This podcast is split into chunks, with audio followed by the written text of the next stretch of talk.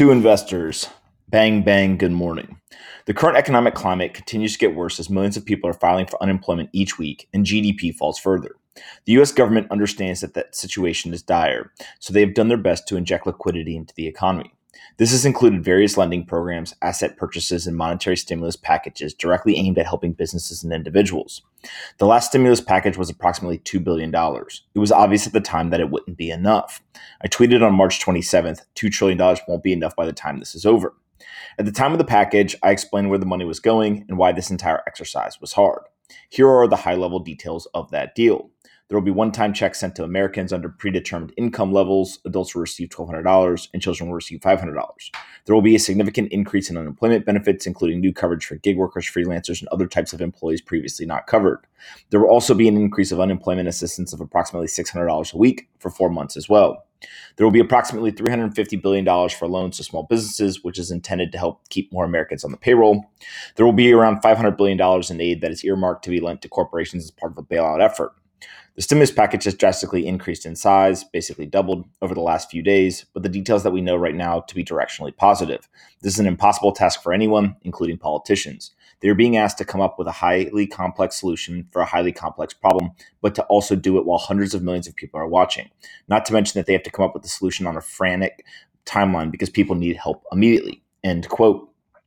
The exercise continues to remain difficult because the current situation is so complex. There's a health crisis that is being evaluated based on inaccurate data. No one actually knows how many people have been infected. There are major questions about the death data as well. Either way, that health crisis has led to a government mandated shutdown of majority of the economy. This reaction has now caused an economic crisis that has seen 30 plus million Americans file for unemployment and thousands of businesses shut down for good. The Democratic Party believes that the situation is so dire that we need another $3 trillion of monetary stimulus to continue mitigating the economic impact. Yes, you read that correctly. If their most recent proposal was approved, there would be more than $5 trillion in stimulus in the last 90 days. This doesn't come as a surprise, as you can see from another tweet in late March where I said the Fed balance sheet is over 4.6 trillion and growing faster than ever. They're going to need 5 plus trillion to combat this financial crisis. That means the Fed will have to at least double their balance sheet in the coming months. Unbelievable. The government was always underestimating how bad the economic carnage was. They were looking at various data points, but they weren't talking to business owners on the ground. The data points are lagging indicators of the truth. The business owners were and are living it every day. But we get in, before we get into the ramifications of the newest proposal, here's an overview of what is actually in the relief package. Uh, the new proposed relief package. Nearly $1 trillion in relief for state and local governments, a second round of direct payments of $1,200 per person and up to $6,000 for a household, about $200 billion for hazard pay for essential workers who face heightened health risks during the crisis, $75 billion for coronavirus testing and contact tracing, a key effort to restart businesses, an extension of the $600 per week federal unemployment insurance benefit through January, the provision approved in March is set to expire after July, $175 billion in rent, mortgage, and utility assistance, subsidies and a special Affordable Care Act enrollment period to people who lo- lose their employer sponsored health coverage, more money for the Supplemental Nutrition Assistance Program, including a 15% increase in the maximum benefit, measures designed to buoy small businesses and help them help them keep employees on payroll, such as $10 billion in emergency disaster assistance grants and a strengthened employee retention tax credit money for election safety during the pandemic and provisions to make voting by mail easier, and relief for the U.S. Postal Service. Long story short, there are a lot of ways to spend $3 trillion. The Republican Party is already publicly stating that there's no way that this proposal will be approved. The truth is that the package will likely grow in size rather than shrink once the two political parties come to the table to negotiate. The latest $2 trillion stimulus package actually started out as a $1 trillion proposal before it doubled in size for a matter of days. So, how should we think about the actual uses of capital in the proposal? I don't actually think it matters. This is all funny money at this point. The US government is creating money out of thin air and they have no intention of paying attention to the national debt levels. We were on track to run a $1.5 trillion deficit this year, but now it looks like the deficit could be more than $5 trillion if we continue at the current pace.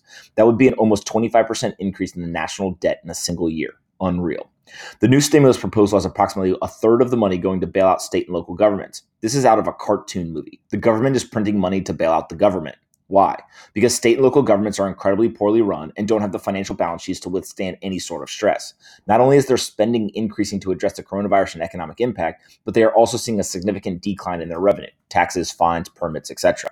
These are unfortunate situations, obviously. They may say more about the inefficient bureaucratic nature of state and local governments pre pandemic, though. I always ask people if you took a Fortune 500 CEO and put them in charge of your state or local government, do you think they could do a better job than the current politicians? I have never had someone tell me no. So the idea of printing money to hand to individuals that we know are historically horrendous allocators of capital feels like a weird way of lighting the money on fire. Next, there's an extension of the beefed up unemployment benefits from end of July to January 2021. This additional $600 a week has created a scenario where many people are actually making more money on unemployment than they were at their previous jobs. The explanation for doing this originally was that the program would only last until July. As I stated at the time, it is really hard to give people free money and then take it away from them in the future. This is exactly what is happening right now. Politicians know that it is career suicide to take away benefits from people, especially during a time of crisis. The extension of the additional unemployment payments through the end of the year will actually incentivize many people to not go back to work. This is a delicate balance. People are suffering in the short term. We have to figure out how to help them. They didn't do anything wrong. They went to work every day, worked their asses off, and now find themselves unemployed because of the invisible enemy that shut down the economy. On the other hand, there are serious implications to printing trillions of dollars and giving it to people. The incentive structures change. The capitalistic bent of our markets can disappear or erode. This is why the current job of determining how much stimulus and for who is a nearly impossible job. You can't please everyone. You will most certainly make mistakes. The goal is to make as few mistakes as possible and try not to be completely incompetent. So, where do we go from here? The government is going to continue printing money and approving stimulus packages. They have no other choice. The people, both individually and through the media, are applying too much pressure.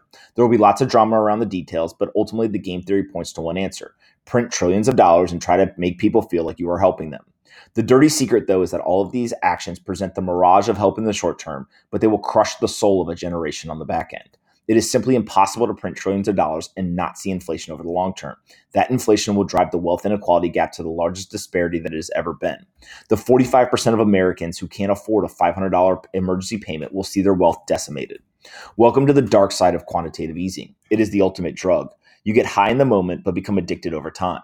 Just as a drug ravages your body as you use it consistently, quantitative easing ravages the society as it is applied. The short term economic high feels great. Look at the stock market investors celebrating the recent rally in prices. But the long term impact destroys economies. We have seen this happen over and over again in other parts of the world. The American mindset is that it would never happen here, though. We are too smart. We are too powerful. We can't fall from the top of the world order. But as we know, the greatest enemy in life is always yourself. And right now, we are following the playbook of every great dynasty that has fallen before us. We are devaluing our money at an accelerating pace we are weakening ourselves economically. If we continue to do this, we will have to pay the price one day. That day may not be today or tomorrow, but it will eventually come. I'm not cheering for this to happen. I wish people would wake up and listen, actually. We can reverse course. We don't have to go down this path. I just don't think that the people who are in charge care about the long term. The average age of our political leaders is much higher than any other time in our history. This isn't about ensuring that our country is strong and sustainable for hundreds of years to come. It is all about getting reelected, going viral online, and having the egotistical satisfaction of having won at the negotiating table. This isn't a time for politics. We are currently engaged in an economic war. We don't need stump speeches and pandering. We need strong leaders who are willing to do the unpopular thing so that our country doesn't shoot itself in the foot. Hopefully, those leaders are out there and they're listening. This situation, frankly, sucks. Um, before I let you guys go, I want to quickly talk about uh, I've partnered with uh, Masterworks as well. Uh, Masterworks is a, uh, a business um, that allows anyone to buy into wealthy art. Uh, as you know, the art market is projected to grow over $900 billion by 2026. Jeff Bezos, Bill Gates, and other high profile CEOs have been pumping approximately $65 billion each year into their collections. Why? Art's been one of the best investments of all time, outperforming the S&P by over 180% since 2000 alone. Uh, but usually it's reserved for the ultra wealthy.